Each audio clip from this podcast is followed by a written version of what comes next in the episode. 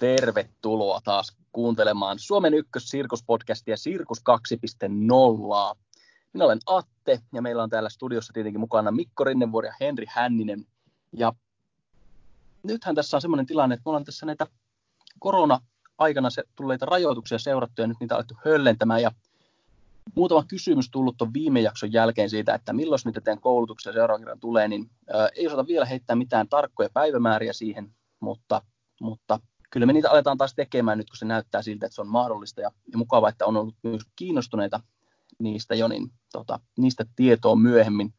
Voin myös tässä itse sanoa, että, että sen verran normalisoin töitä, että palasin vastaanottotoimintaan, eli sirkusfysiolla on taas ovet auki, ja sehän tuntuu ihan tosi mukavalta, mukavalta palata niin sanottuun leipätyöhön. Mutta Mikko, mikä hito on City Spotting? Mulla niinku, mun Instagram-video on nykyään täynnä Helsinki-kuvia. tai siellä se, se niin kuin riipostaa 50 asiaa tai kuvaa jostakin paikoista ihmisten naamoilla ja ilman ja maisemilla, niin mikä juttu tämä on? No, juuri näin. Tota, terve vaan kaikille, Mikko tässä. Öö, korona-aikana rupesin toteuttaa kaikenlaisia proggiksia ja tota, yksi, yksi niistä oli tämä City Spotting. Siitähän nyt varmaan eniten tietoa löytyy, kun menee www.cityspotting.fi-sivulle, mutta se on semmoinen uudenlainen öm, luonto, kaupunkikulttuuri ja liikunta ikään niin kuin konsepti, mikä toimii sillä tavalla paikkasidonnaisesti. Mä ajattelen, että se on, se on ihan viehättävä. Siitä on tota, ollut semmoinen pilottiryhmä tekemässä sitä ja nyt on sitten tota, ihan niin semmoinen avoin versio ilmoilla. Varmaan ne pilottiversion kuvat on ne, mitä sä oot nähnyt. Sen tota, pilottiryhmähän piti lopettaa 22.5., mutta ne oli niin innostuneita sen Cityspottingin käyttämisestä, että ne vaati sen kokeilun jatkamista, niin se sitten pyörii vieläkin. Mutta se menee sillä tavalla, että, että tota, ihmisiä ohjataan niin kuin erilaisiin paikkoihin, ja sitten kun sinne paikkaan menee, niin siinä aukeaa aina joku siihen paikkaan liittyvä tota, tehtävä toiminto tai tämmöinen lisätieto. Ja kyllä tämä paikkasidonnaisuus on mun mielestä, mun mielestä kova juttu. Se tekee tota, esimerkiksi liikkumisesta niin hirvittävän mielekästä. Sitä mä oon duunannut tässä aika lailla niin kuin yötä päivää. No, toivotaan, että ihmiset löytää sen parin, parin tota, onko, onko Henrillä koronakuviot tällä hetkellä muuttunut, kun on höllentynyt rajoitteet? No tässä vaiheessa alkaa tulla taas paluu siihen ihan liveenä testaamiseen ja hiljalleen alkaa tulla noin koulutuskeikat takas. Et erilaista voimavalmentajakeikkaa ynnä muuta. Nehän tässä meni tauolle.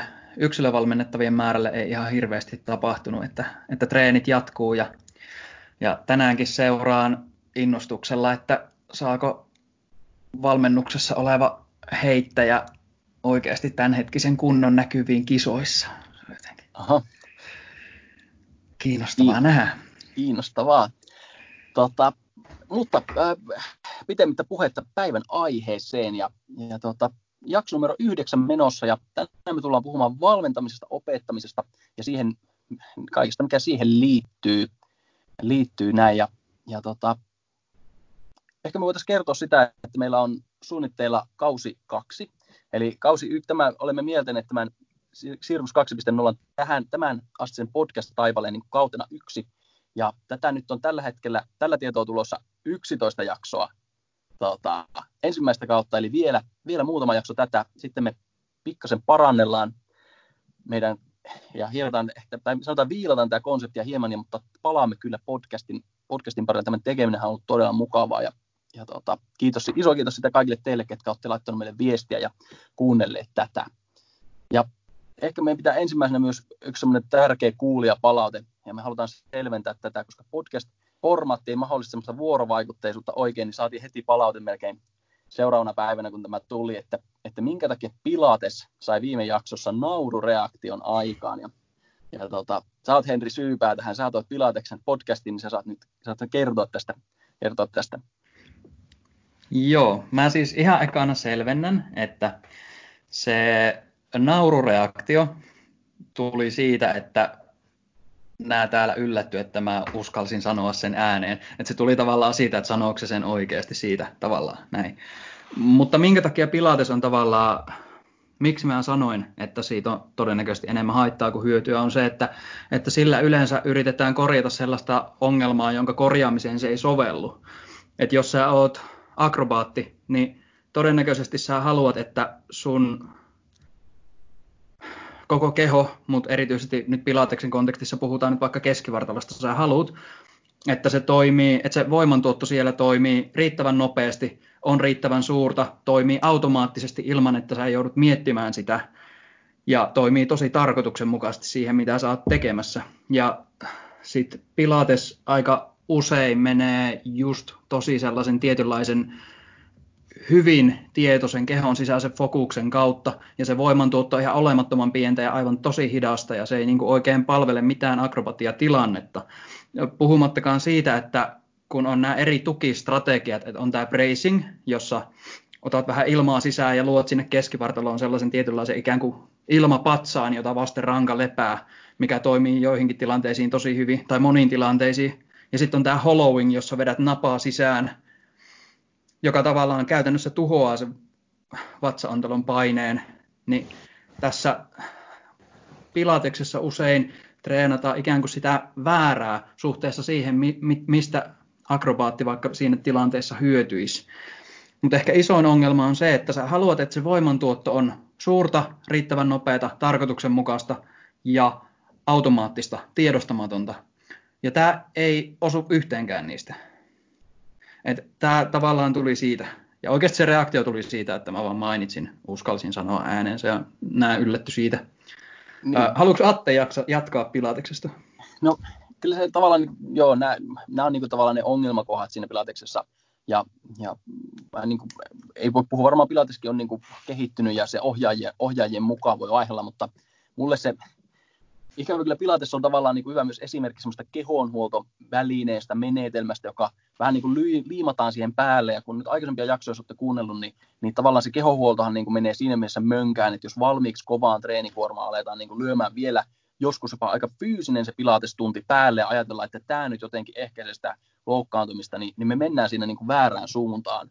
Että kaikki liike on jossain kontekstissa hyvää, mutta pilates esitellään ainakin minulle monesti semmoisessa kontekstissa, missä mä niin kuin näen, että se ei ole, ei niin kuin todella ole siinä niin kuin, sota potentiaalissaan. Näin. Toivottavasti tämä vastaus. Mikko, haluatko sä vielä mainita Pilateksesta tai muusta? Mä, mä en halua sanoa Pilateksesta mitään, mutta tota, mä sanon sen sijaan niin kuin ka- kaikesta muusta, että, että on varmaan niin kuin tärkeää hahmottaa se, että, että tilanteen mukaan pitää ratkaista se, että mikä on niin kuin oikea ratkaisu. Jos se on sillä tavalla, että olisi, olisi vaikka jonkun fyysisen alan oppilaitos, joku koulu, missä tota, esimerkiksi vaikka oppilailla on paljon loukkaantumisia, ja voi olla, että ne loukkaantumiset vaikka johtuu väsymisestä tai ylirasituksesta, niin silloin nimeä vaan laji, niin sen niin kuin lisääminen siihen kaiken muun päälle on niin kuin kuormitusta, mitä siihen ei niin kuin missään nimessä kannata lisätä. Mm. Et se, että, että puhutaan niin kuin pohjaominaisuuksista, niin se tota, ei tarkoita sitä, että ylirasittuneille ihmiselle laitetaan niin kuin vielä lisää kuormaa, eikö näin? Ja siinä se, siinä se laji saa olla ihan mikä tahansa. Tämmöinen aika, aika selkeä lausahdushan tämmöisestä on, että jos niin kuin tarjoaa jotenkin vasaraa ratkaisuksi kaikkiin ongelmiin, niin sitten ne ongelmat alkaa näyttää nauloilta, oli ne sitten niin kuin mitä tahansa. Et ei se niin kuin voi mennä sillä tavalla, että, että kaikille, jotka loukkaantuu, niin niille sanotaan, että hei, että sun pitää varmaan kuminauha jumpata tai, tai joogata tai harrastaa pilatesta enemmän. Niin kuin spesifioimatta sitä sen enempää. Joo, juuri näin, juuri näin. Meillä kaikillahan niin kuin, nyt, nyt mä en ja mennä asiaan. Tota, meillä kaikilla on niin opettamistaustaa. Ja me ollaan opetettu kaikki jonkin verran ainakin sirkuspuolella ja, ja sitten, sitten myös monia muita asioita. Ja, ja opettaminen on ehkä niin kuin, ainakin omassa päässäni niin jotenkin semmoinen asia, mikä, mikä on niin kuin läsnä kaikessa mun työssä. Tavallaan aina mä jotenkin yritän saada ihmisen jotenkin oivaltamaan jotain asioita tai muuta. Ja, ja tota, ehkä niin kuin, meillä on tämmöinen niin kuin rutiini tähän tullut johonkin näihin jaksoihin, että tässä on käsitteen määrittelyä, ja mun mielestä se on ihan hyvä tapa aloittaa, jotta me puhutaan niin kuin samoista asioista. Ja mä tota, laitoin tänne kaksi käsitettä, mitkä mä haluaisin, että Mikko, sä avaat, jos sopii, niin kuulijoille, eli didaktiikka ja pedagogiikka. Näistä kahdesta puhutaan, ja ne saattaa kuulostaa synonymeiltä sitten, mutta eivät sitä ole. No ei, ei, ei, ei ne kyllä semmoisena ole. Ehkä näistä pitää sen verran sanoa, että, että nyt puhutaan niin kuin koko tämä jakso varmasti ikään niin kuin kasvatuksesta ja pedagogiikasta ja oppimisesta ja didaktiikasta sillä tavalla, miten se Suomessa nähdään. Koska esimerkiksi vaikka amerikkalainen käsitys siitä, että miten, miten opetus ja oppimisasiat ja tiedonvälitysasiat, eli ikään niin kuin kognitiiviset asiat menee, niin se on tosi erilainen kuin mistä me puhutaan. Nyt puhutaan niin kuin Suomen näkökulmasta. Okay.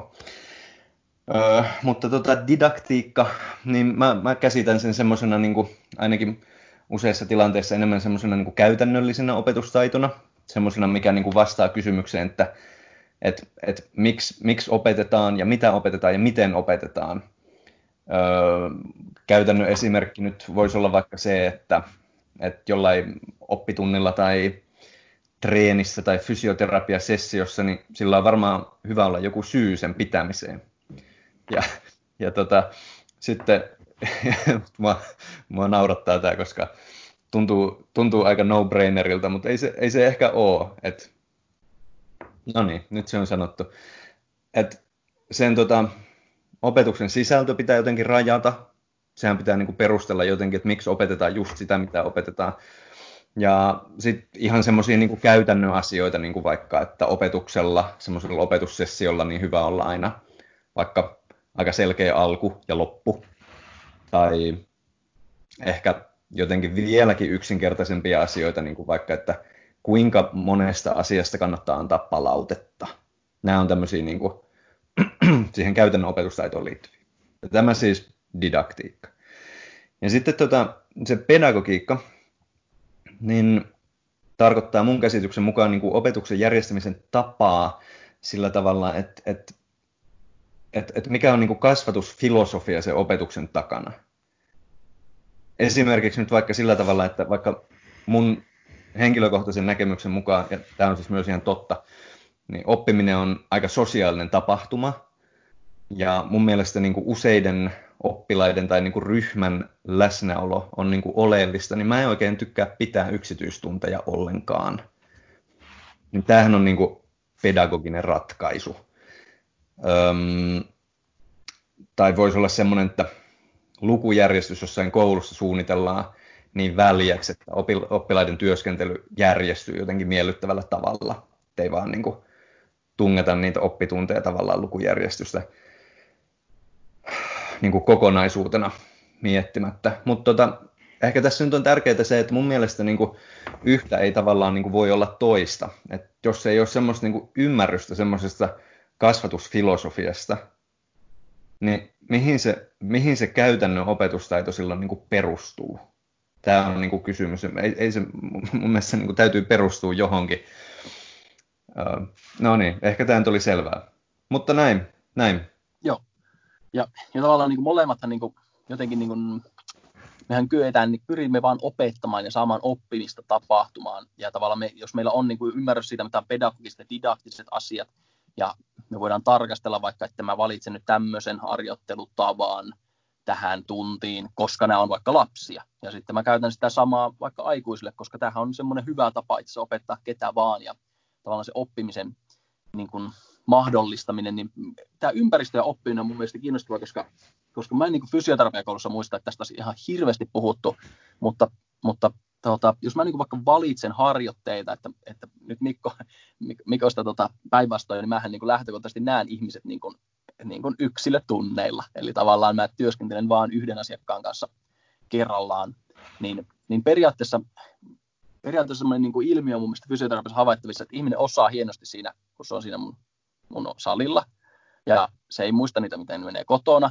ja sitten se muistaa heti, kun se tulee takaisin sinne salille. Että tavallaan se, on, niin kuin se oppiminen on tapahtunut hyvin spesifiin ympäristöön, että joo, kyllä mä tämän harjoitteen nyt muistan, mutta ei niin kuin tavallaan se, se syvempi oppiminen on vähän niin kuin jäänyt niin kuin tästä pois. Että tavallaan se, se ei sovellu jonnekin. Ja silloinhan tämä, mä en niin kuin koe tätä oppimista ehkä kauhean niin kuin hyväksi. Ja tällä mä niin kuin koen, että se harjoitevalinta tai joku muu on mennyt pieleen. Mitä, mitä mieltä Henri Mikko? No jos mä voin tästä jatkaa. Sä nyt niin kuin sanoit tietysti tuossa niin kuin kolmen kirjan aiheet, mutta tota, semmoinen vaikka siitä oppimista tiedetään, että, että se on tosi ympäristösidonnaista. Ja sitten ehkä tämmöinen anekdootti kanssa, että mehän niin kuin mielletään yhteiskunnassa yleensä niin kuin oppiminen semmoisena niin kuin positiivisena asiana. Sekin tietty riippuu tosi paljon siitä kontekstista, että missä sitä niin kuin tarkastellaan. Että, että niin kuin, en mä tiedä, jossain vaikka armeijakontekstissa niin semmoinen niin kova pärjääminen ja semmoisen niin kuin kannalta oppiminen on niin kuin tosi hyvä, mutta samoilla metodeilla ei välttämättä niin kuin lastentarhassa hirveästi niin kuin jyllätä. Et, et ne on tosi tilannesidonnaisia, mutta tämä mitä sä niin kuin kuvailit, niin äh, kuulostaa mun mielestä tosi normaalilta siitä, siitä näkökulmasta, että se ihminen oppii sen niin kuin jossain ja se osaa käyttää sitä siinä ympäristössä, mutta sen semmoiset niin oppimisen soveltamistaidot ei, ei välttämättä riitä sen, sen niin kuin viemiseen muualle. Ja tästä nyt niin kuin kaksi, kaksi villiä ehdotusta vaikka sitten kaikille fysioterapeuteille. Ja nyt hei, disclaimer, en ole fyssari, mulla ei ole lääketieteellisen alan koulutusta niin kuin yhtään opintoviikkoa. Mutta jos, jos olisi sillä tavalla, että esimerkiksi semmoinen niin kuntoutustyyppinen toiminta järjestettäisiin ikään niin kuin siinä ympäristössä, missä ihmiset niin kuin joutuu käyttämään niitä liikuntataitoja, niin se varmasti niin kuin myös toimisi siinä ympäristössä paremmin. Ehkä vielä parempi, jos vaihtelisi niitä ympäristöjä. Ja toinen villi idea on ehkä semmoinen, että voisi olla ihan fiksua laittaa niitä kuntoutujia, jos mä nyt puhun Atte sun asiakkaista vaikka kuntoutujina, korjaa mua ihmeessä, niin laitettaisiin kun toimii nimenomaan yhdessä. Koska sehän me niin kuin tiedetään, että se oppiminen on tosi sosiaalinen tapahtuma. Ja mulle tulee mieleen vaikka semmoinen kuntoutuja, jonka semmoinen niin kuin henkilökohtainen narratiivi tai kertomus siitä loukkaantumisesta on tosi vahva ja negatiivinen. Ja se on yksin se asian kanssa. Niin sitten kun miettii, että olisi semmoinen tilanne, missä se pääsisi ikään niin kuin vertauttamaan tai reflektoimaan sitä kokemustaan jostain mahdollisesta onnettomuudesta tai loukkaantumisesta, niin ehkä se niin kuin paremmin sitten suhteutuisi semmoiseen niin normaaliin maailmaan, eikä vaan niin kuin pyörisi siellä se ihmisen mm. omassa mielessä yksinään, niin kuin joku popcornikone. Kyllä. Joo, mulle tuli monta hyvää ja huonoa ideaa, kuinka toteuttaa muuttuva ympäristö lähtökohtaisesti täysin tasaisessa fysioterapia-salissa tai huoneessa, mutta tuota, puhutaan niistä myöhemmin, koska meillä tulee tuosta oppimisesta ja tästä ympäristösidonnaisuudesta. Mutta, siis, mutta se, metsään, metsään tekemään niitä kuntoutuksia takia. Niin, tai, siis, tai sitten nastoja sinne piilotellaan. Vai miten se, miten se, mitä niitä muita semmoisia hyviä kannustavia, kannustavia tapoja, en tiedä. Nyt kaikille, sel, kaikille selvyys, niin en ole ikinä piilottanut nastoja työhuoneeseen, että kaikki tervetuloa turvalliseen. Hashtag sarkasmi. Niin, juuri näin.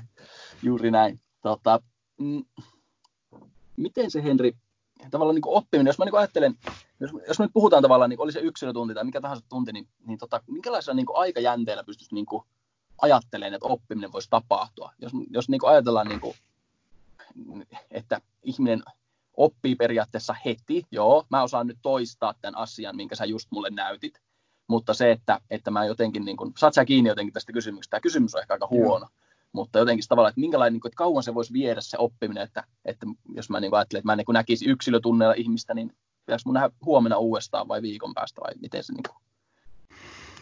Joo, tässä siis tavallaan ää, näkyvät muutokset tai sellaiset tuntuvat pienet oivallukset on vähän eri asia kuin pysyvät muutokset. Ja ne pysyvät muutokset vaatii altistusta ja aikaa.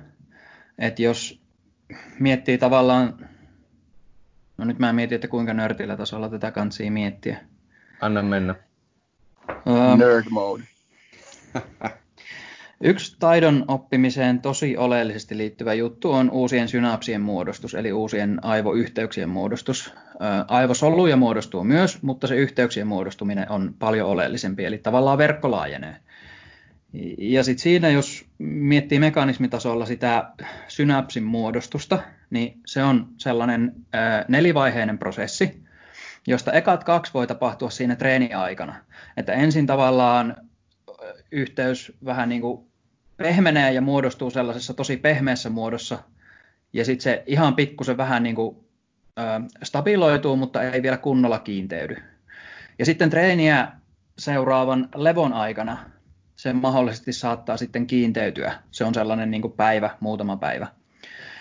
Ja sitten kun sitä on käyttänyt ja tehnyt tarpeeksi, niin sitten se voi siirtyä siihen neljänteen vaiheeseen, joka, jossa se tavallaan kääntyy se logiikka, että miten sitä yhteyttä ylläpidetään. Että tavallaan aika monet järjestelmät kehossa toimii silleen, että kun sä syötät siihen energiaa sisään, niin sitten se jotenkin ylläpitää sitä. Ja sitten jos se energian syöttö loppuu, niin sitten se häviää. Vähän niin kuin mitä lihasmassalle käy. Että sen ylläpito on energiaa kuluttavaa ja niin kauan kun sä käytät sitä, niin keho kokee järkeväksi ylläpitää sitä. Mutta hermosolun se niin kuin neljäs vaihe siinä hermoyhteyden muodostumisessa kääntää se vähän niin kuin toisin päin, niin että se ylläpito ei oikeastaan vaadi oikeastaan energiaa, mutta se hajottaminen vaatisi. Eli se tavallaan kääntyy se logiikka ympäri siinä neljännessä vaiheessa, mikä on yksi niistä syistä, miksi tavallaan voidaan puhua säilömuistista ja oikeasti pysyvistä muutoksista.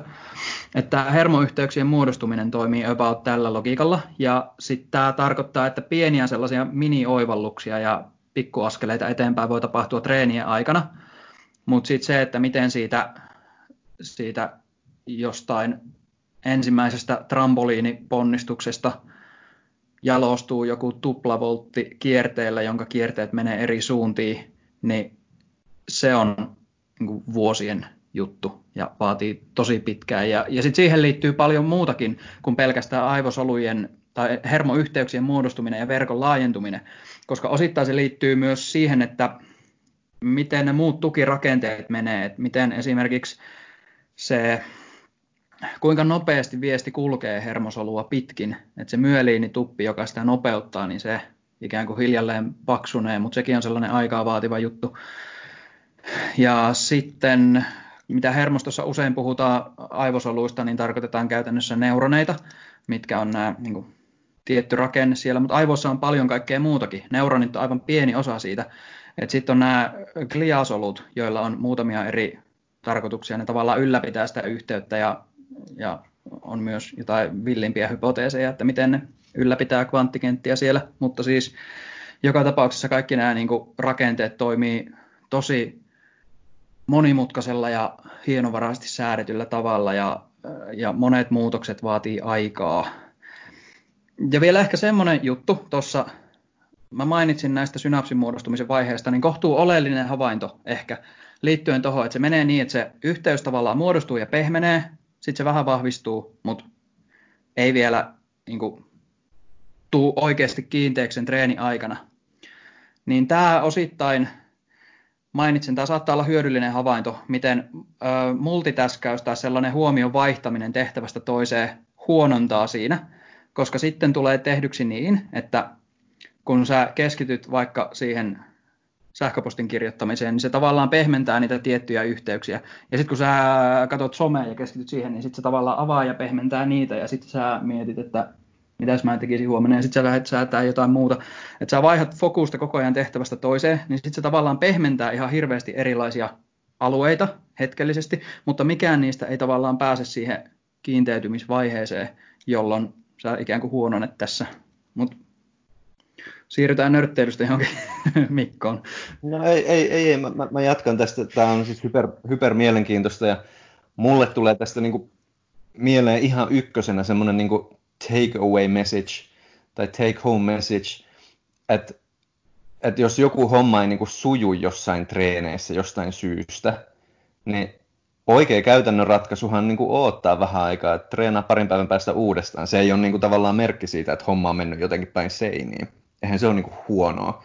Ja sitten taas, jos tätä miettii jostain niinku oppilaitoksen näkökulmasta, tai no itse asiassa vaikka jonkun tosi tosi tavoitteellisesti harjoitteleva ihmisen näkökulmasta, niin eikö, eikö voisi semmoisen hypoteesi esittää, että niitä taitojahan kannattaisi niin kuin jaotella semmoisiin niin tiivis, tiivisjaksoihin, vähän niin kuin tota, vaikka, vaikka niitä voima- ja liikkuvuusominaisuuksia. Että siellä voisi pitää vaikka kuukauden tauoja, ei tapahtuisi mitään. Mikko, siteeratko sä meidän viime joo, jaksoa tässä? Joo, joo, joo, kyllä. Kyllä, Hei. tämä on ihan tämä on hyvä ajatus ja me tullaan saamaan tästä dataa myöhemmin. Mutta siis niin kuin, mulle tämä, niin kuin, tämä tieto esimerkiksi on semmoinen, mikä niin kuin kyseenalaistaa tosi paljon sitä semmoista ajatusta siitä, että, että vaikka mun pitää mahduttaa mun Sirkus 2.0 viikonloppuluento ihan sikana asiaa, koska mitä enemmän asiaa mä, tietoa mä niin kuin annan näille ihmisille, niin ne oppii niin kuin fyysisesti enemmän. Kun mä vaan kaadan sitä tietoa, että tässä on tämä kaikki tieto ja, ja näin, mutta todellisuudessahan sitä pitää niin kuin se prosessointi vähän niin kuin alkaa tästä näin ja, ja tämmöinen, niin että, että se tavallaan se määrä tietoa ei oikeastaan niin kuin ole, jos mä, voiko, voiko sanoa, että se määrä ei tavallaan niin kuin, hirveästi korreloi siihen oppimiseen? Se, se voi sanoa niin kuin, aika täysin sillä tavalla, koska tuommoinen tota, behar, behaviorismi, mitä sä kuvailit, niin sehän on aika semmoinen 1800-lukulainen näkemys siitä, että, että oppia tai tieto jotenkin niin kuin kaadetaan se oppijan päähän ja sitten parhaat oppii ja huonoimmat ei, mutta eihän se sillä mene, vaan, vaan se tieto konstruoituu tai se konstruoidaan ja usein vielä niin, että ei aina vielä niin, että se konstruoituu niin kuin suhteessa sosiaaliseen. Niin, että oppija tietyllä tapaa niin kuin luo itse sen niin kuin oman oppimisensa niin kuin vuorovaikutuksessa ympäristöön ja sosiaaliseen ja mahdollisesti niin kuin annettuun tehtävään, niin tämä on niin kuin kompleksinen asia, mutta riittäisikö jos sanoa, että se on, se on tosi yksilöllistä, miten ihmiset niin kuin konstruoi sitä tietoa. Ja jos tässä mennään niin kuin vähänkä pidemmälle, niin mun mielestä ne niin kuin tiedon rakentumista mekanismit on niitä, mitä pitäisi kehittää, siis semmoiset niin metakognitiiviset taidot, eli siis tiedot ja taidot oppimisesta ja tiedon välittymisestä, ne, ne on ne, mitkä niin kuin tavallaan määrittää sitä, että mitä se ihminen saa siitä luennosta tavallaan niin kuin itse käsiteltyä. Se, mitä Henri kuvasi tuossa siitä tota, pehmenemisestä ja siitä, että, että tiedot ei niin kuin asetu niin, tai asettuu, niin sehän sehän liittyy niin kuin semmoisena tiedonvälityksellisenä ilmiönä siihen, että sitä niin kuin, vaikka esimerkiksi Attesta sun luentomateriaalia, että sitä niin kuin prosessoidaan niin kuin sen luennon jälkeen ja sitten huom, sit levätään. Tai mm. ensin levätään ja sitten prosessoidaan. Tai levon aikana tiedostamatta prosessoidaan. Se, että joku niin kuin tavallaan vaan näyttäytyy sulle ja sä et niin kuin kiinnitä siihen mitään huomioon ja mikään ei niin kuin rakennu, niin ei, ei, se ei niin kuin toimi. Joo. Ja ehkä mä niin tässä, mulle nyt tuli jotenkin ajatus siitä, että, että tota, se tuli tuossa jotenkin aikaisemmin, mä, mulla oli joku selkeä looginen siltä tähän asiaan, mutta, mutta jotenkin se, se että, että minkälaisena sä niin näet vaikka sen sun tilanteen. Mä, mä puhun nyt fysioterapiakontekstissa, eli, eli tota, jos mulla on henkilö, joka ei ole koskaan tavannut toista ihmistä, kelle on käynyt jonkunlainen samanlainen polvivamma tyylisesti, ja sitten ainut tieto, mikä löytyy internetistä, niin on Iltalehden artikkeli, että, että tämä on kuolettava polvivamma. Niin, niin tavallaan se semmoinen niin kuva, mikä sulle tulee siitä sun omasta tilasta, että mä en voi parantua tästä tai joku tämmöinen tyyli, niin sehän on niin tosi haitallinen. Ja nyt mitä, mitä enemmän on Sirius 2.0 on tehty, niin tähän tavallaan niin kuin sä oot Mikko puhunut tämmöistä oppimisnarratiivista, niin tämä on tavallaan, niin kuin, ainakin mun korvaan kuulostaa niin exact samalta asialta, mitä tavallaan mä työstän, mutta se konteksti on niin yleensä sitten joku tämmöinen niin fysioterapeuttinen, ollaan niin kuin kivun ja loukkaantumisen ja semmoisten kanssa yhteydessä, mutta tavallaan siinähän on niin kuin, tavallaan, mä niin kuin haluaisin vaikuttaa samoihin asioihin, missä sä niin kuin puhut, että sä opettajana vaikutat tästä oppimisnarratiivista. Niin kuin, jos tämmöinen, niin kuin, mä ajattelen se jotenkin semmoisena kehon kuvana, mutta mitä, mitä miltä sä oot, niin kuin, miten sä sitä kuvaisit? Joo, joo, joo, joo, se on just näin. Se oppimisnarratiivi terminä on varmaan ehkä, ehkä enemmän semmoista pedagogista sanastoa, mutta jos, jos mä nopeasti avaan, niin, niin osa ihmisen identiteetistä hän on siis narratiivista. Ja se tarkoittaa siis sitä, että osa siitä, miten ihminen, ihminen niin kokee ja näkee ja ymmärtää itsensä, on niin kertomuksellista. Ja kuka sen kertomuksen tavallaan konstruoi, niin on se ihminen yhteydessä hänen ympäristöönsä.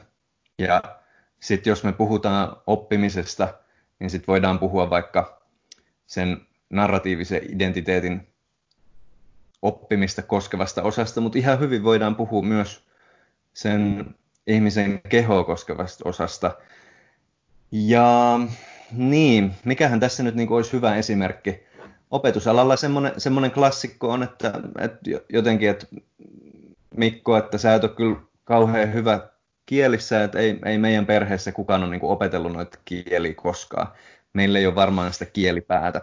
Ja niin kuin tämmöisiä, tämmöisiä lausahduksia niin kuin on olemassa, ja ne muodostaa tosi, tosi voimakkaita esteitä oppimiselle ja ihmisen toiminnalle yleensäkin. Silloin niin kuin jätetään tavallaan edes yrittämättä. Ja totta kai semmoiset niin negatiiviset narratiivit, niin ne saa meidän aivojen toiminnasta johtuen niin ikään niin kuin paljon enemmän huomioon kuin semmoiset positiiviset narratiivit. Niin sitten, mikä olisi semmoinen joku, joku Atte tai joku Henrin työtä koskeva esimerkki, niin voisi olla joku semmoinen, että sanottaisiin, että joku fyssari tai lääkäri sanoo, että kyllä toi polvi on nyt entinen, että kannattaa varmaan lopettaa nuo tanssihommat, tai, tai jotenkin Henri osalta, mä en tiedä mikä voisi vaikuttaa johonkin voimantuottoon, mutta vaikka semmoinen, että on, on nyt tosi varovainen, ettei selkäs hajota, että eihän nyt niin kuin nelikymppisenä tai maastavetoa enää kauhean isoilla painoilla kannata, että ethän sä niin kuin mitään siinä voi oppia. Jotain tämmöisiä, mitkä niin kuin ei paikkaansa, mutta niin. niin. Ja sitten voiko tässä niin jotenkin, jos tämä on niin oppimisnarratiivia, niin myös semmoinen niin opettajanarratiivi tavallaan, että varmaan meillä jokaisella on kuva, että minkälainen mä olen opettajana. Ja, ja toivottavasti se on tosi positiivinen, jos teet opettajatyötä, mutta, mutta niin kuin ajatuksena, että, että tällähän niin kuin ei niin kuin, kai voi olla immuuni, että, että ajatellaan vaikka näin, että, että mun, mun opettajanarratiivi on se, että, että 20 20 on jo aika vanhoja oppimaan näitä vaikeita juttuja, mitä mä osaan opettaa. Ja, ja että jos 15-vuotiaana tulee mun oppiin, niin mä pystyn opettamaan mitä vaan. Mä jotenkin ajattelisin tosi tälleen, että mä oon tosi hyvä opettaja, mutta mulla on aika kapea ikkuna, milloin mä oon hyvä opettamaan. Niin kyllä 15-vuotias, joka tulee, niin lähtökohtaisesti saa multa tosi hyvää opetusta. Ja sitten ehkä tiedostamatta mä, niin kuin, mä en enää niin kuin opeta niin hyvin niitä sit vanhempia. Tavallaan joku semmoinen, niin kuin, että, että minulle kerrotaan, että Atte, sun oppilaat on tosi lahjakkaita, ne on valikoitu spesifisti sulle, niin koska sä oot niin hyvä opettaa niitä, niin sitten mä varmaan niin opetan tuplasti paremmin. Onko tämmöinen ilmiö? tai niin kuin, eikö se niin jotenkin näin mene, että mä voisin myös niin psyykata itteni huippuopettajaksi tämmöisiä? Johdatteleeko sä Atte mua jotenkin? Tuota, mä, mutta, mä, tuota... mä, muistan meidän joskus puhuneen tästä. joo, joo. Eikö siis, tää, tää on ihan mun suosikki. johdateltu. Tää on ihan mun suosikki-aihe.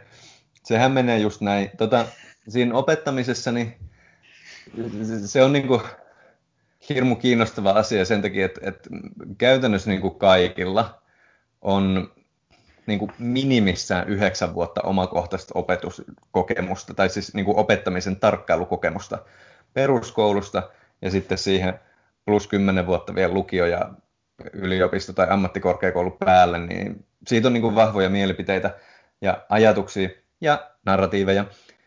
Mä ajattelen, että kaikille, jotka toimii jotenkin niin kuin jossain valmentamisen tai opettamisen tai ohjaamisen ympäristöissä, niin pitäisi jotenkin miettiä sitä, että, että miten niin kuin, minkälainen se oma, minkälaisia ne omat opettajakokemukset on, ja onko ne niin kuin syynä siihen, että minkä takia sä oot oppinut sillä tavalla, kun sä oot oppinut.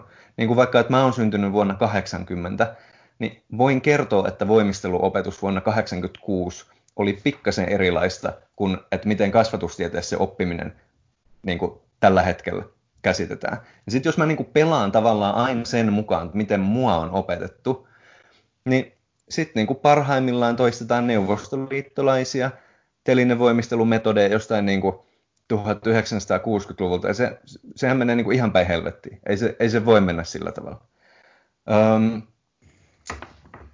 tästä on, ja siis tämmöisiä, mistä sä niin kuin viittasit näistä tämmöisistä niin kuin, ehkä keveemmistä narratiivisista ilmiöistä, niin kuin vaikka siitä, että, että annetaan jollekin ihmiselle joku ryhmä, josta sanotaan, että nämä on niin kuin tosi lahjakkaita, että näistä, näistä niin kuin tulee kyllä hyviä, niin sitten se opettaja alkaa niin kuin opettaa niitä oppilaita sillä tavalla, niin kuin he olisivat poikkeuksellisen fiksuja, ja yllätys, yllätys, heistä tulee poikkeuksellisen fiksuja siinä opetettavassa aineessa. Tai että jos jollekin opettajalle sanotaan, että tässä on nyt tämmöinen niin erityisluokka, että näiden kanssa on ollut vähän vaikeaa, niin sit ei siitä niin oikein tule mitään. Tämä on laajasti tutkittu ilmiö. Tämä on syy siihen, että Suomen erityis, erityiskoulujärjestelmä purettiin viime vuosikymmenellä sen takia, että nämä, nämä ilmiöt yhteiskunnassa on todella voimakkaita.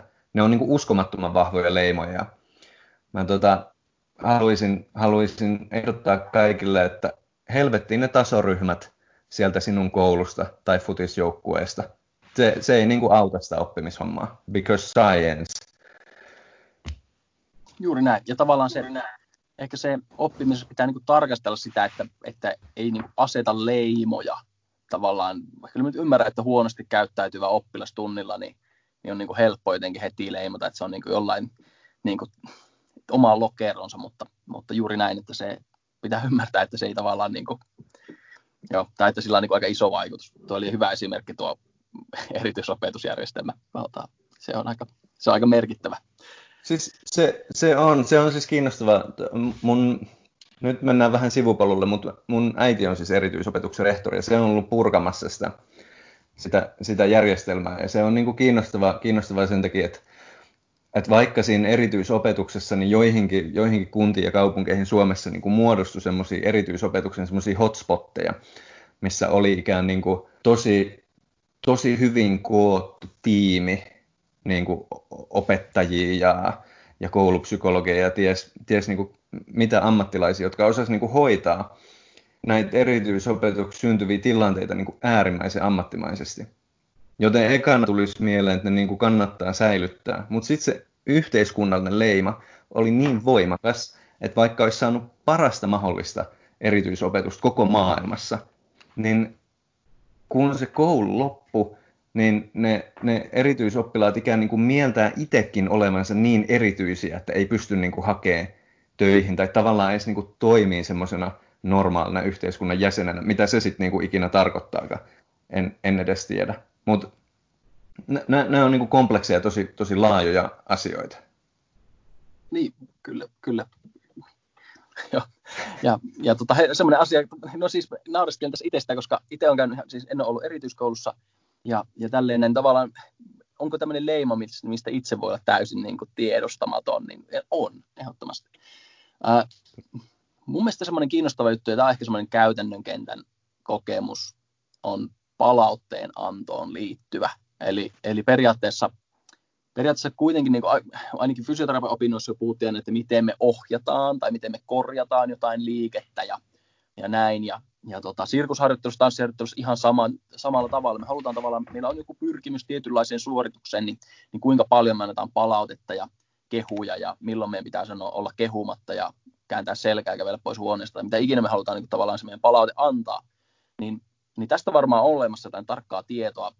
Silloin kun mä oon opiskellut tämän, niin mun mielestä se oli, että joka kolmannella tai joka viidennellä suorituksella maksimissaan sai antaa palautetta. Tämä oli mun muistaakseni meidän fysioterapia koulun aikainen opetusmetodi, että tavallaan se piti aina hillitä itsensä, että et saa sanoa joka toista välissä. Mun, ja, ja, se, ja se, mun mielestä se on vieläkin ihan hyvä. Mitä mieltä, onko, onko tämä muuttunut paljon tästä? Um, no niin, mulle tulee mieleen, että ei se, ei se ohje varmaan ihan tuulesta temmattu ole. Palauttajantohan liittyy tosi paljon semmoista didaktista osaamista, tai ainakin mm. toivottavasti liittyy. Ja ne on just jotenkin yksinkertaisimmillaan semmoisia, että älä, älä anna niin kuin jatkuvasti ohjeita ja älä anna enempää kuin yksi ohje kerralla, mutta tämä on niin kuin kiinnostavaa, riippuu myös siinä, siitä, siitä tilanteesta aika paljon, että tuossa niin tämmöisten ohjeiden lisäksi mun mielestä pitäisi niin kuin ymmärtää myös pedagogisesti tavallaan se, että millaista maailmankuvaa siinä palautetta antaessaan niin kuin välitetään. Esimerkiksi sillä tavalla, että jos sanoo vaikka jatkuvasti, että väärin, mutta sanoo se joka viidennen suorituksen jälkeen, niin ei se ole niin sen paljon parempaa palautetta. Jatka, jatka Henrik. Joo, totta. Hei, ää, joo, tosiaan tuosta palautteesta, siitähän on paljon dataa. Mikko voi jatkaa siitä. Mä haluan ottaa yhden pienen sivupolun, joka vie vähän tuohon aiempaan, liittyy tehtäväantoon.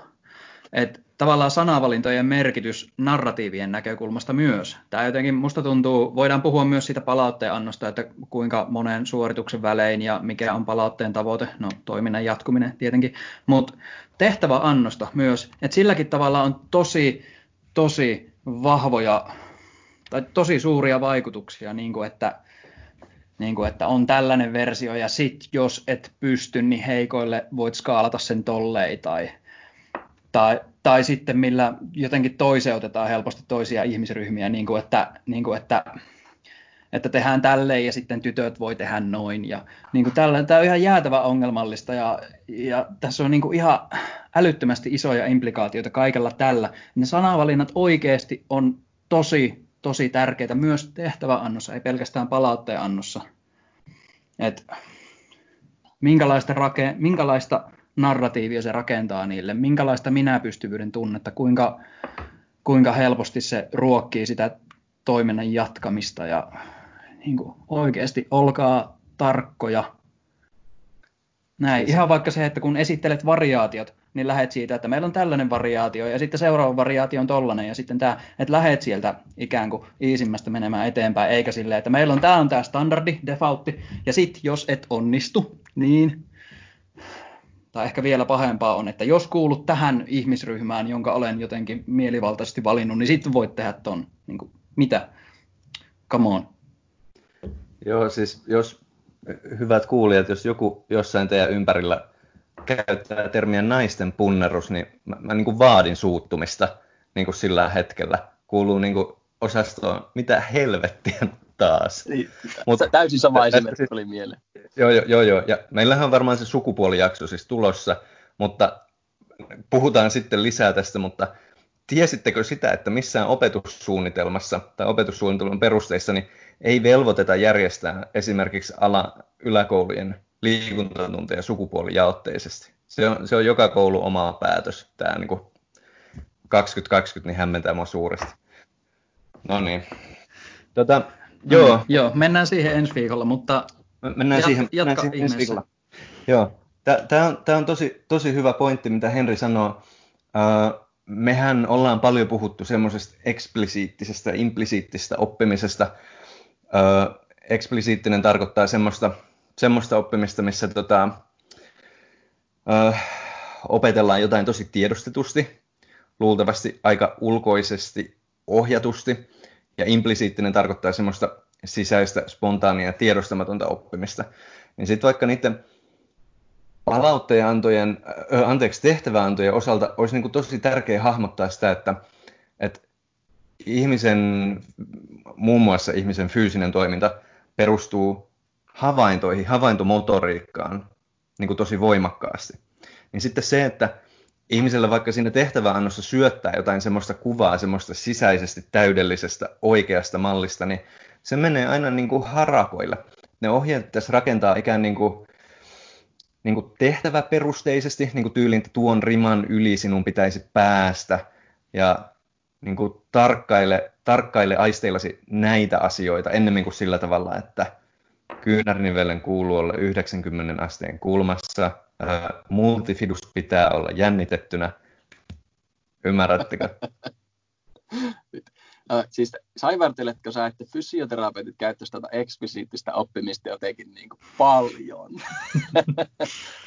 Ai, että en, me en, käytetään. Mä, en mä tiedä, en mä tiedä. en mä ole käynyt fysioterapiassa. Joo, ja fysioterapeutti lisäisi on. totta kai vielä niin kuin yksittäisten lihasten aktivoinnin lisäksi, niin että kato peilistä ja mä korjaan sua sanallisesti samalla. Ja mieluusti liikkeen aikana ja liikkeen jälkeen mä annan viisi korjauseutosta. No tämä nyt oli totta kai taas sarkasmia, mutta, mutta tavallaan ymmärretään, että tämä, on niin kuin, tämä ei ole oppimisen kannalta hirveän hyvä tapa mitkään näistä niin kuin yhdistettynä tai ehkä ei edes yksittäin välttämättä. Joo, siis ai saamari, nyt, nyt ollaankin hei mehukkaassa aiheessa, nimittäin peilit. Koska tota, ootteko, ootteko ollut joskus semmoisessa treeneissä, missä katsotaan peilin, peilin kautta jotain tekemistä, niin mulle tulee niin kuin ekana mieleen, että sehän ei sillä lähtökohtaisesti kannata. Sitten mä tiedän jotain semmoisia juttuja niin kuin tanssi esimerkiksi, missä aika usein järjestetään asiat sillä tavalla, että siellä nimenomaan katsotaan peileistä. Niin nykyaikaisen taidon näkökulmasta, niin se, se peilistä katsominen tekee ihmiset niin tuskaisen tietoiseksi siitä omasta tekemisestä, että se ei paranna sitä motorista oppimista tai motorista suorituskykyä sillä hetkellä mikä on aika kiinnostavaa. Siinä tulee semmoinen olo, että kyllähän mun niin pitää nähdä itseni ja on parempi, että mä näen itteni, mutta oppimisen, siis sen taidon tekemisen muokkautumisen kannalta, niin se ei ole hyvä ratkaisu. Plus yhteiskunnalliset ja sosiaaliset ulottuvuudet, niin kuin vaikka, että jos on jotenkin kauhean ankara itselle ja ei vaikka pidä siitä, mitä peilistä näkyy, niin huh huijaa. Melkoisia tunteja tulossa. Just saying. Niin, tämä on tota, kyllä tanssitunnilla olen kohdannut näitä, näitä hetkiä. Tanssisalit oli ainakin, ainakin Jyväskylässä silloin, kun tanssin, niin aika lailla vuorattu niillä, niillä peileillä. Joo, joo, ei kun näin, näinhän se on. Ja tuota, kamppailulajit ja, ja sirkus ja tankotanssi ja niin kuin, kellä ei ole peiliä kotona, mutta tota, tota, tota, ei sitä opetusta niin kuin siihen kaiken järjen mukaan niin kannata perustaa. Ja, Joo. Mä haluaisin jatkaa palautteen annosta. Oliko Henri, mä näin, että sä aloit vilkuilemaan mulle. Tota, mä haluan puhua vähän pari akrobatiasta, mikä on niin kuin ainakin itselle tosi tärkeä laji, laji mutta, mutta tavallaan niin palautteen näkökulmasta, niin, niin tota, se on välillä sietämätöntä. Ja, ja näin, ja mä niin kuin selitän tämän mun ongelman sen kanssa, eli, eli kaikille kuulijoille, ketkä tiedät, niin pariakrobatia on siis sirkuslaji, missä tehdään toisen ihmisen kanssa lennokkaita hyppyjä ja tanssillisia pyörähdyksiä ja kaikkea muuta. Ja, ja parhaimmillaan sä teet sitä toisen parin kanssa, jotka vaikka spottaa sua ja varmistaa, että ne teidän uudet temput niin onnistuu aika kivasti, niin, niin, niin tilanne, johon törmää monesti on se, että sä tuut treeneihin, tänään reenataan, mä oon tämmöisen idean, ja meillä ei oikeastaan niin mitään käsitystä, miten se niin menisi, mutta me pystytään lähteä purkaan sitä. Mun mielestä hieno tapa lähteä oppimaan asioita, lähteä vaan niin jotenkin rämpimään. Että katsotaan, että on turvallista ja ruvetaan tekemään ja yhdistellään jotain, mitä mä oon aikaisemmin opittu ja tälleen.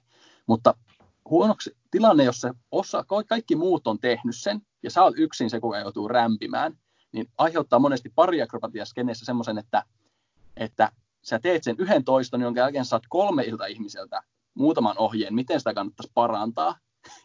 Sitten sä koetat rämpiä uudestaan ja se toistuu, sä rämpit uudestaan ja se toistuu. Ja ei ole niin yksi tai kaksi, jotka on sanonut, että jotkut tietyt pariakrobatia liikkeet on muuttunut silleen niin semmoiksi möröiksi, koska se palautteen määrä ja ne kaikki vinkit, mitä niihin on saanut, niin on tavallaan se on niin ihan mahdoton enää niin kuin muistaa, mikä oli oleellista.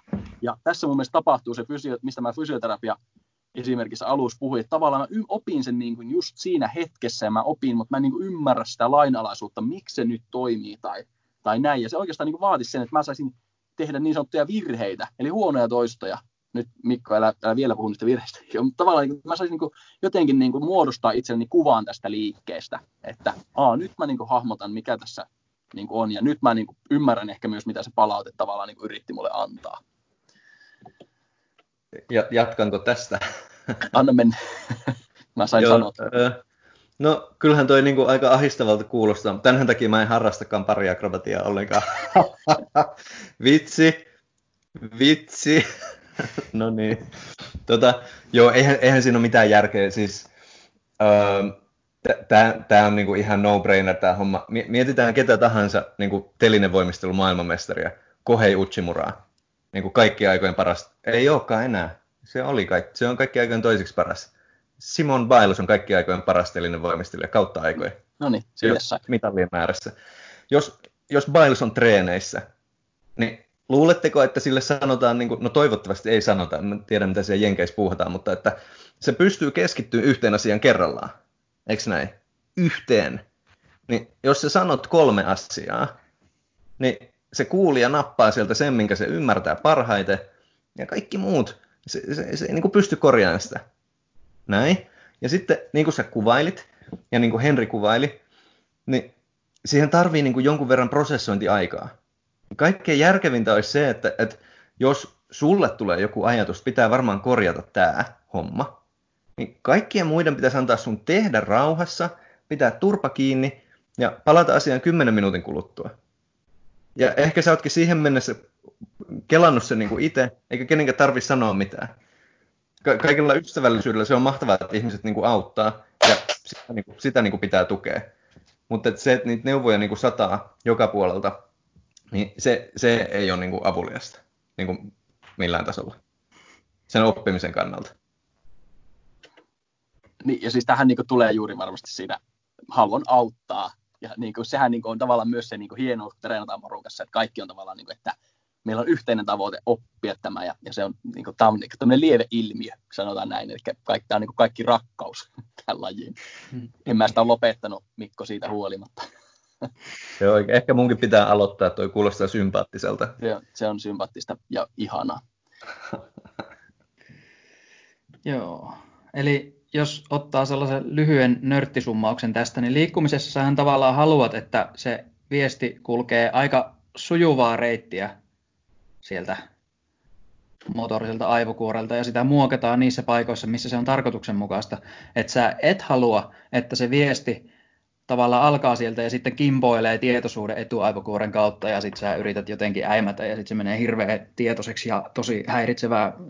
Vähän niin kuin yritäpä kävellessä miettiä, että mitä vaikka, niin, koeta tosi tietoisesti miettiä vaikka mitä polvet tekee tai näin. Heti menee tosi kömpelöksi se tavallaan lopullinen tavoite on se, että se kaikki käsittely tapahtuu aika sujuvasti ja tiedostamatta ja sulla on fokus jossain tosi oleellisessa asiassa, eikä etkä jotenkin tuo kaikkea mahdollista tietoisuuteen. Siis tod- todellakin juuri näin, ja tämähän, tämähän koskee ihan mitä tahansa lajia, myös niin semmoisia tosi, tosi tiukkojen muotovaatimusten lajia, niin kuin käsinseisonta, telinevoimistelu, ehkä jousiammunta, niin kuin erityisesti tikaheitto, puhumattakaan sitten jostain tämmöisestä niin kuin avoimen, avoimen ketjun lajeista, missä saattaa tapahtua yhtä sun toista. Ähm, mä oon tässä meidän semmasta puhunut, puhunut pari kertaa, mutta mut on olemassa semmoinen niin suomalainen ilmiö nimeltä lautaskammo, mikä, mikä kuvaa tätä tosi, tosi hyvin. Ja se, tota, nyt, jotka, jotka ei ole pelannut pesäpalloa, niin googlettakaa ihmeessä lautaskammo. Siitä on hyviä storeja, missä Suomessa löytyy useita semmoisia ammattilaislukkareita, jotka sitä pesäpallon syöttöliikettä tehdessä on alkanut ikään niin kuin tehdä sitä aikaisemmin tiedostamattomana pysyvää liikettä tiedostettuun mieleen. Ja se suoritus muuttuu tosi epä, epäsujuvaksi, se muuttuu tosi kömpelöksi niin, niin kuin raskaalla tavalla, että ne ihmiset ei enää pysty toimimaan siinä lukkarin työssä. Mutta tämä on niin kuin laji kuin laji golf, tennissyöttö, tikan heitto, ihan mikä tahansa, niin niitä ei niin kuin kannata tehdä liian tiedostetulla tavalla, tai se menee huonommin. Mulle, mulle tulee niin kuin tästä tämmöisiä ajatuksia mieleen. Ehkä, ehkä tämä nyt menee vähän jatkokehittelun puolelle ja ammun tässä ammatillisesti itseäni niin kuin molempiin polviin. Mutta jos se niin kuin prosessointi siinä oppimisen yhteydessä on oleellista, ja jos niin kuin haluaa ajatella, että sitä prosessointia pitää kehittää, niin tosi niin kuin semmoisena äärimmäisenä mielipiteenä niin mä sanon, että opettajan pelkkä niin kuin läsnäolo siinä paikalla, niin vie siltä prosessoinnilta tavallaan niin kuin pohjan pois. Kuinka, kuinka moni oppilas niin kuin nojaa opettajaan, siis henkisesti, tai vaikka fyysisesti, haha, siis sillä tavalla, että jos jotain niin kuin ei tiedä, niin sen sijaan, että sitä alkaisi niin kuin prosessoimaan itse, niin sitä kysyy joltain, joka osaa paremmin mun mielestä siis niin kuin optimitilanne olisi se, että opettaja voisi kävellä hemmettiin siitä treenitilanteesta ja toiminta jatkuisi tosi hyvin. Sillä tavallahan se niin kuin pitäisi organisoida. Opettaja, mene pois häiritsemästä, yritän oppia. Tämä toi on hyvä esimerkki. Tuota, myös muistan joku Jyväskyläinen voimisteluvalmentaja sanoi, sanoi että, että eipä hän tiedä, että vois, osaisiko hän itse järjestää lapsille parempaa voimistelutuntia kuin että hän vain avaisi oven ja päästäisi ne sinne saliin, että ne tavallaan pysyisi tunnin todennäköisesti täysin aktiivisina ja oppisi ihan hirveästi asioita ilman, että hän menee sinne opettamaan. Niin, niin se, on mielestä, se, se oli semmoinen esimerkki, mikä niin just tätä, että se, se tavallaan se oppiminen onkin, niin kuin, ei se olekaan siitä, että mä oon hyvä valmentaja, vaan mulla on hyvä ympäristö, missä mä valmennan, joka on kiinnostavaa ja se saa näitä toistamaan ja mulla, meillä on hauskaa tavallaan. Se olikin se, se yleis, niin kuin oleellisia asia siinä. Joo, hauskaa. Toi, tota, yksi näistä Jyväskylän Parkour Akatemian opetusta kehittävistä tyypeistä on sanonut omasta parkour-opettamisesta, että hän kokee, että se tehtävä on lähinnä tehdä kiinnostava ympäristö ja sitten antaa toiminnan tapahtua. Niin, juuri näin, juuri näin. Olisiko me hei voitu tuota tästä mennä niinku semmoiseen, semmoiseen käänteispsykologiseen käytäntöön, kun käytäisiin läpi jotain vähän semmoisia niin stereotyyppisempiä niin sudenkuoppia jossain opettamisessa, ohjaamisessa tai palautteen annossa, koska mulle tulee pari hedelmällistä mieleen. No ehdottomasti. Mulla on tota, tähän niin heti ensimmäinen sulle syöttää. Ja, No koska niin. sä sanoit siitä, että se palaute, että jos mä, se on niin kuin ihan sama, että annatko sä se niin kuin viiden toiston jälkeen, mutta jos sä sanot vaan, että se on väärin, väärin ja sitten oikein, oikein, niin tavallaan tämähän on niin kuin ensimmäinen semmoinen sudenkuoppa, niin kuin, mihin mä yritin sulla aikaisemmin saada tarttumaan, mutta nyt mä niin kuin ajan sut tähän keskusteluun. Ei kato, kun sä, sä kielsit mua tarttumasta nyt. Ai, nyt. no, nyt, ai sä vitsit. Sun olisi pitänyt käänteispsykologisesti nyt tajuta, että mä halusin, että sä. Ei vaan, tota, Tästä päästään siihen, kuin hyvin käänteispsykologia toimii. eikö aivan upeasti, kyllä Ei. podcastissa, No niin. podcastissa ihan uskomattoman hyvä, hyvä konsti. Mutta, mutta Ei siis että. vakavissaan, niin, niin, niin tavallaan se, se ajatus siitä, että meillä on oikea suoritus, niin mä ymmärrän tämän, että meillä on vaikka kisoissa joku, että Telemark alastulo on mäkihypyssä, semmoinen, mistä saa enemmän pisteitä. Niin sitten aina kun sä et tee Telemark niin mä sanon sulle, että ei, vaan tee se Telemark. Näin. Ja sitten mä jotenkin, joo, mä varmaan käy tosi kristallin kirkkaaksi sillä, sillä henkilöllä, milloin hän tekee väärin, mutta oppiiko tämä henkilö, että, että mitä hän voisi tehdä eri tavalla. Näin. Tämmöinen oikein väärin ajattelu. Tämä olisi mun ensimmäinen sudenkuoppa, niin mitäs, mitäs Mikko nyt sanoo tähän? No nyt, nyt kuule sanon, että, että höpölöpö ja että on, on ihan no-brainer, että ei kannata, ei kannata luokitella asioita sillä tavalla, että ne on, ne on niin kuin oikein ja väärin. Mä hahmotan kyllä semmoisen näkökulman, että on, on tämmöisiä lajeja, tyypillisesti mulle nyt tulee, tulee mieleen nämä ikään niin kuin arvostelulajit, missä on tosi selkeitä tämmöisiä, tämmöisiä suuntaviivoja. Mutta se, että siinä lajissa niin kuin arvostellaan jotain sillä tavalla, niin kuin, että jo, jostain suorituksesta annetaan enemmän pisteitä ja jostain niin kuin vähemmän, niin se ei missään nimessä tarkoita sitä, että, että opetus pitäisi järjestää samalla tavalla kuin se arvostelu kisoissa on järjestetty. E, e- eikö näin? Koska, koska ihmisellä täytyy ehdottomasti niin kuin olla, olla erilaisia liikunta, liikuntamahdollisuuksia ja erilaisia niin kuin liikkumistrategioita, joita se voi käyttää. Otetaan ihan mikä tahansa esimerkki mistä tahansa lajista, missä voidaan niin kuin ajatella, jousiammunta on niin kuin ykkös, ykkösesimerkki tähän näin.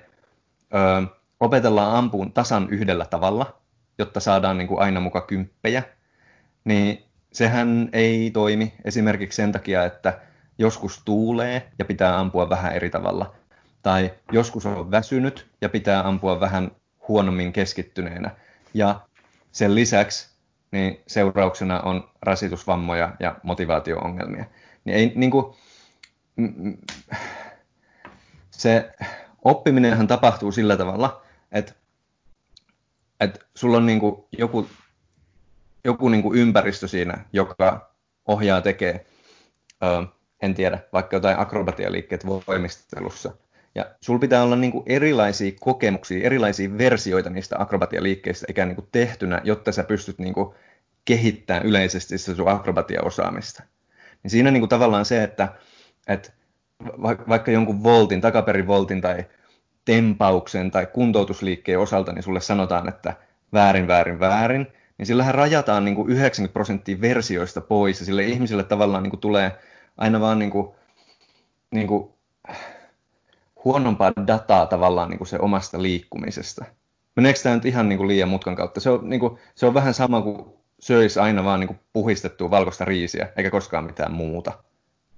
Niin, niin kuin, no, mä nyt haluan puolustaa fysioterapeutti minäni sen verran, että, että, että tavallaan mun ehkä ajatus niin kuin harjoitteessa tänä päivänä on se, että, että mä haluan antaa semmoisen harjoitteen, mitä ei voi tehdä väärin.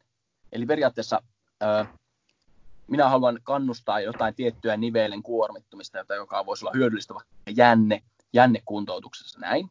Niin mä annan sulle harjoitteen, että, että jos sä pystyt tekemään sen näin, ja sä pystyt ottamaan sen näin paljon painoa, niin todennäköisesti sulla on niin hyvä asento, että tämä, tämä menee just sinne, mitä me halutaan, ja sitten tavallaan se, se jotenkin se semmoinen niin ympäristön muokkaaminen semmoiseksi, että tämä, tämä tapahtuu, seiso kaltevalla pinnalla ja teet tämä sama harjoite, niin me saadaan tiettyjä asioita tapahtumaan. Sun painon siirto vaikka tulee ihan automaattisesti just niin kuin mä haluan.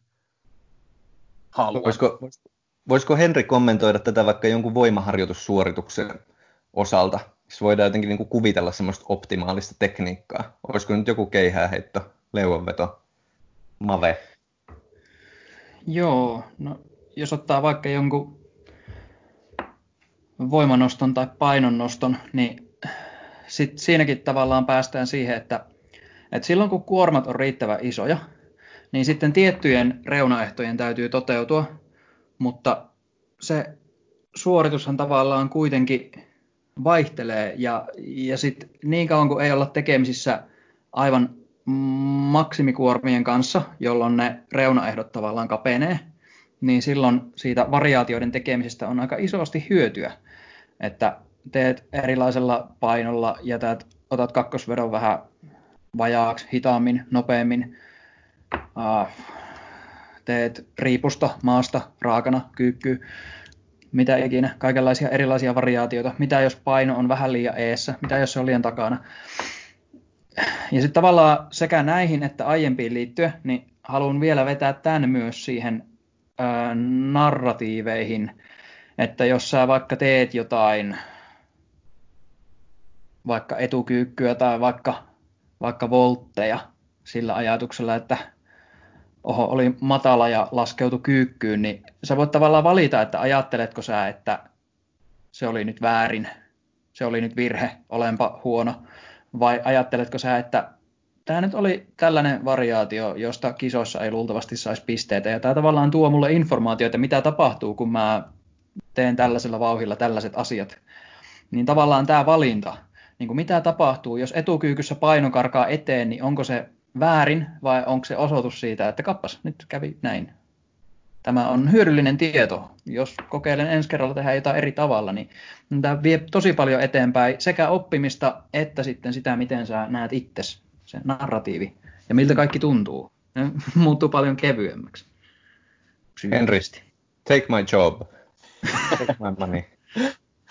Mutta tämä oli tämä just näin. Just näin. Ja tota, äh, toinen semmoinen, mistä mä niinku tämmöiseen niin ehkä lainalaisuuksia. Mäkin kun olin rehtori, niin muistan, että alettiin tarkasti pitämään huolta, että tunneilta poistetaan kilpaileminen. Ja on, on pitänyt tästä myös vanhempain illan silloin rehtorin ominaisuudessa ja ihan keskustelu vanhemman kanssa, joka, joka oli mieltä, sitä mieltä, että hänen lapsensa pitää niin paljon kilpailusta, että, että tavallaan miksi, miksi näin. Että kun argumenttiini oli totta kai se, että, että kilpaileminen ei ole niin kuin kauhean motivoiva, tai se on, niin kuin, se on niin kuin helpoin tapa laittaa lapset ymmärtämään niin kuin arvojärjestystä ja jotenkin niin kuin kehittämään sitä negatiivista narratiivia, paitsi se yksi, yksi lapsi. Ja, ja tota, en kommentoinut hänen lastaan totta kai mitenkään, että, että hän mahtaa olla se voittaja sitten monesti, monesti mutta, mutta, mutta niin kuin, ehkä, ehkä niin kuin se kilpailun poistaminen oppimistilanteista on niin kuin aika järkevä, järkevä tavallaan. Niin, kuin. niin tota, tota. Tämä on, tää on sillä tavalla mun mielestä tosi, mä en tiedä, niin kuin monisäikeinen aihe ehkä, koska tässä on niin semmoisia argumentteja tavallaan sen kilpailun puolesta, että siihen pitää jotenkin niin kuin opetella varhaisella iällä tai että yhteiskunta on joka tapauksessa kilpailullinen, joten kaiken muunkin pitää olla kilpailullista. No nyt tämmöinen niin newsflash, käänteispsykologia ei toimi, älä tee sitä. Tota, mut se, se, se, se on niinku ongelmallista siksi, että siinä ikään niin kuin opetetaan semmoisia semmoisia piiloarvoja siitä toiminnasta, mitkä, mitkä niin kuin ei ole käteviä. Siit, siis vaikka harrastettaisiin tai tehtäisiin niin kuin kilpaurheilua, niin mä luulen silti, että se, se pitäisi järjestää semmoisella tavalla, että siellä ei niin kuin kilpailutettaisi niitä lapsia ikään niin kuin toisiaan vastaan. Se on ikään niin kuin toimintamallina isossa mittakaavassa, niin se on tosi ongelmallinen. Ja sitten siinä on niin kuin tämmöinen asia, mikä mun mielestä unohdetaan niin kuin melkein aina, kun puhutaan niin kuin semmoista positiivisesta kilpailuttamisesta. Se, että vaikka valmentaja tai opettaja ei niin kuin nosta sitä kilpailuasetelmaa esille, niin oppilaat tai lapset tai aikuiset tekee sen itse. Ei ne ole tyhmiä. Ei se niin kuin mene sillä tavalla, että kun mä en kerro, että tämä on kilpailu, niin sitten ne jotenkin niin kuin tajuu sitä. Ja sen, sen niin kuin negatiiviset efektit on niin paljon suurempia nimenomaan sen niin kuin identiteetin ja narratiivisuuden ja sen toiminnan jatkamisen kannalta, että se ei niin kuin kannata. Jos, jos niin kuin miettii tämmöistä ilmiöä, missä ihmiset sanoo, että en mä rupea harrastamaan tota, kun ei musta voi tulla siinä paras, on mun mielestä tämän ilmiön varjopuolia. Ihmiset ei halua tehdä niitä asioita, missä ne ei jatkuvasti voita, jos se ikään niin kuin voitto on kilpailun perusteella saavutettua. Sen takia sitä ei niin kuin kannata edes niin kuin kilpaurheilukontekstissa, niin mun mielestä niin kuin, erityisesti järjestää sinne. Ja tämä myös niin kuin, toinen itsestäänselvyys on ehkä tämä, että älä pidä oppilaita tyhminä. se olisi kans, se olisi kans kova. Joo, juuri näin. Juuri näin. Jos, jos sitä niin kuin kilpaurheilua jotenkin miettii, niin musta tuntuu, että, että se pitäisi järjestää sillä tavalla, että semmoiset niin tai kilpailu- tai niin kuin esiintymistilanteita yleensä, niin niihin, niihin niin kuin pitäisi kasvaa ja niihin pitäisi mennä ikään niin kuin kokeilemaan sitä tilannetta, ei voittamaan. Ja sitten jos siihen niin kuin lajiin tai asiaan on rakennettu jo semmoinen kilpailujärjestelmä, niin sitten se on vähän niin kuin menetetty peli. Ei sinne sitten voi mennä vaan kokeilemaan. Ne on tilaisuuksina esitykset ja kilpailut, siis ne on niin kuin monimutkaisia, pelottavia, kompleksisia. Eikä kukaan varmaan niin kuin loista ensimmäisessä kilpailuissa. Sillä ei ole niin kuin edes mitään väliä, miten niissä kisoissa pärjää. Ja jos mietit sitä, että miten niin kuin kilpailusta voi alkaa tykkäämään, jos siinä niin kuin koko ajan niin kuin nimetään niitä voittajia ja häviäjiä, se, se on ongelmallista.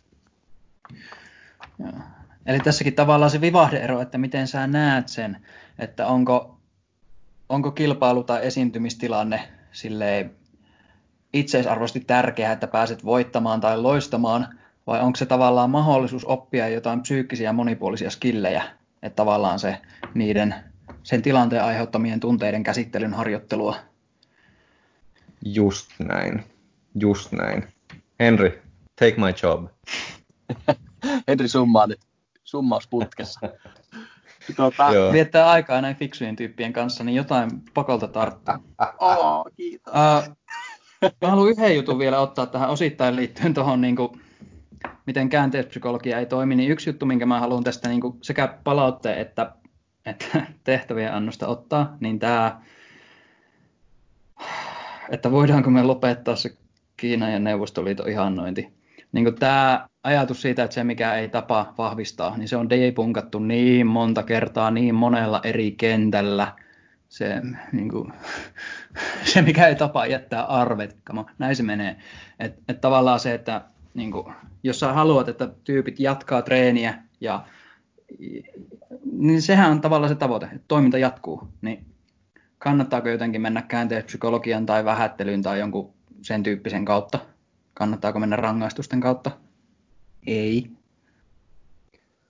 Se, se on aika lailla, aika lailla näin. Siinä varmaan pitäisi ennemminkin niin kuin miettiä sitä, että mitä varten se opettaja niin kuin on paikalla tai mikä se, mikä se opettamisen tavoitteena on. Ikään niin kuin semmoisessa isommassa kuvassa tai kontekstissa. Ja se yleensä on se tavoite, tai näkisin, että sen kannattaa varmaan olla, niin ihmisenä kasvaminen, ja siihen nimenomaan ei niin rangaistukset ja käänteispsykologia oikein auta. Oli se laji mikä tahansa, niin sehän pitää mennä sillä tavalla, että ihmiseksi kasvetaan ikään niin kuin sen, sen lajin tai harrastuksen kautta, eikä, eikä ikään niin kuin sitä varten, että, että minusta tulee voittaja esimerkiksi. Ai että, hienosti sanottu. Ihmiseksi kasvaminen. Yes nyt meidän podcasti saavutti mun mielestä hyvän pisteen. Mutta ja sitten siis vielä, vielä muutama tämmöisen tota, niin sudenkoppa niin noston haluan tehdä, tehdä täältä muistiinpanoista. Eli tämmöinen niin kuin lahjakkuus ja sitten niin kuin, että me erotellaan tason mukaan ihmisiä. Ja, ja tota, lahjakkuudesta, no tästä, mä en niin tiedä, mistä mä niin lähtin tätä purkamaan, koska, koska tämä on, niin kuin, tämä niin kuin ainakin omaa niin kuin 90-luvun kouluaikaa, niin, niin tota, oli kaiken maailman kisoja, missä kyllä eroteltiin, että kuka oli lahjakas ja tuosta hän mä olin lahjakas siinä ja tossa ja, ja kyllä se niin kuin, aika lailla niin kuin, sit kannustettiin tekemään niitä asioita, missä mä olen lahjakas ja tavallaan niin kuin, näin. Niin, niin tähän niin kuin, tavallaan niin kuin rajasi aika paljon sitä, vaikka mitä itse teki, niin, niin tämän, mä uskon, että tämä niin kuin, tämä tekee sitä vieläkin. Mitäs Mikko? Tämä, tämä, me olemme tästä puhuneet aikaisemmin nyt. Niin, niinhän, niinhän me ollaan. Tota, joo, alettaisiko me vähitellen päästä yleensä se lahjakkuus termin käyttämisestä. Tämä, tämä on tutkittu aihe, me ollaan, me ollaan puhuttu siitä tässäkin podcastissa aikaisemmin, aikaisemmissa jaksoissa, ja semmoisena niin yhteiskunnallisena ilmiönä tai oppimisilmiönä, niin se lahjakkuus on semmoinen, mitä ei oikein meinata löytää. Se vaikuttaa enemmän semmoiselta niin kuin stereotyyppiseltä tai ehkä semmoiselta niin kuin kansanomaiselta ilmiöltä tai ikään niin kuin sanalta, mitä käytetään kuvaan semmoista tilannetta, kun joku on tosi harjaantunut ja ei ymmärretä, että miksi se niin kuin osaa jotain. Mutta tämmöisen taustallahan on aina, aina niin kuin tekijöitä. Onko ne lasten osalta esimerkiksi se, että on jotenkin, jotenkin tota, asunut semmoisessa ympäristössä, että siellä on tehty tai arvostettu jonkun urheilulajin tai jonkun muun asian tekemistä. Onko tosi iso kokoinen esimerkiksi ikäisekseen, onko metakognitiiviset taidot hyvät, mutta semmoisena, niin siihen, siihen ei mun mielestä ihan hirveästi kannata kiinnittää huomioon. Tämä tasoryhmäasia on kiinnostava, koska, koska, koska tota, sen niin kuin vasta-argumentti taitaa olla se, että, että ei saa niin kuin tasapäistää. Mutta mun mielestä ne ei niin kuin mene samalla janalla.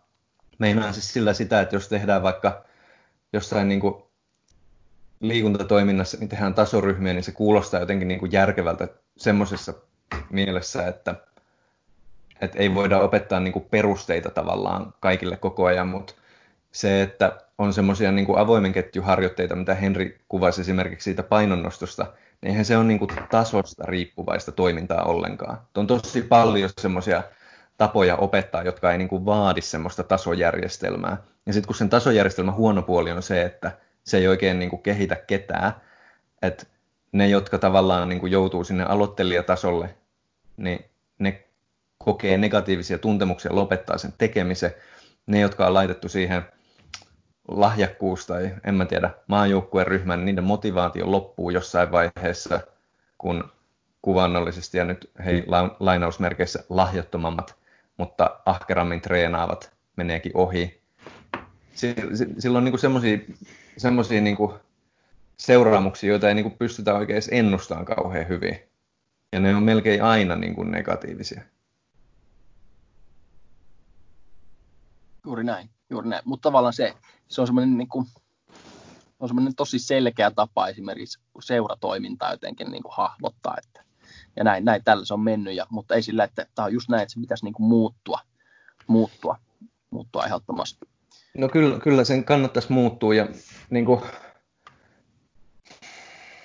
mihinkä muurahaispesään tässä nyt niin kuin sohastaa, jos tähän mennään. Mä luulen, että tämä, tämä on ehkä meidän seuraavien podcastien aihe, koska tästä tulee taas oma, oma jaksonsa ja kolmen, kolmen kirjan aiheet.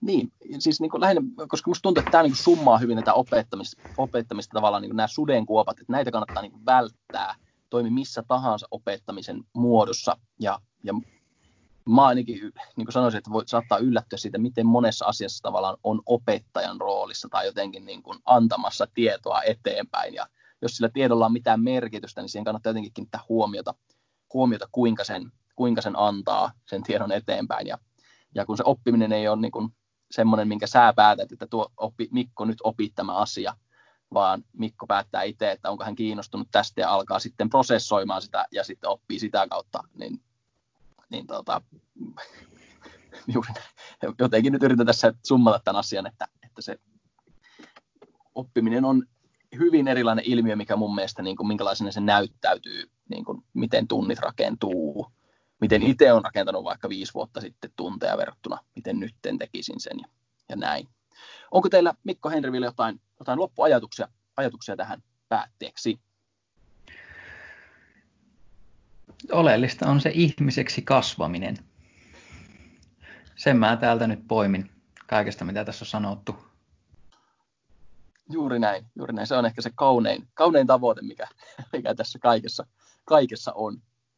Hei, laitetaan pakettiin tältä erää. Meillä on siis vielä muutama jakso tätä ensimmäistä kautta tulossa, eli jos tulee jotakin, luottiinko me nyt tämä sukupuolijakso ensi viikolle, vai ymmärsinkö mä oikein? Kyllä me taidettiin luvata. No niin, no sitten näin me tehdään. Ja tota, uh, tämä sukupuoli on siis semmoinen asia, mikä on vilahtanut täällä monesti, monesti tota, niin kuin eri yhteyksissä. Se on niin iso asia ja se vaikuttaa niin monen asiaan, niin me halutaan tavallaan antaa sille oma jaksonsa. Jos siitä aiheesta on, on jotakin tota, mihin mietityttävää haluatte, että me otetaan kommentoidaan jotakin, niin laittakaa meille ihmeessä siitä kysymyksiä. Viimeisen jakson aihetta me ei vielä osata sanoa, mutta, mutta jos joku aihe on semmoinen, että nyt teidän pitää ehdottomasti käsitellä, niin nyt on se aika, milloin siihen kannattaa vaikuttaa. Eli pistäkää meille. Esim. Instagramin kautta tulee aika paljon meidän kysymyksistä, niin laittakaa sieltä Sirkus 2.0 Instagram-tililtä. Tässä kaikki tällä erää. Hyvää keskiviikon jatkoa teille jokaiselle. Morjes! Morjes! Moikka!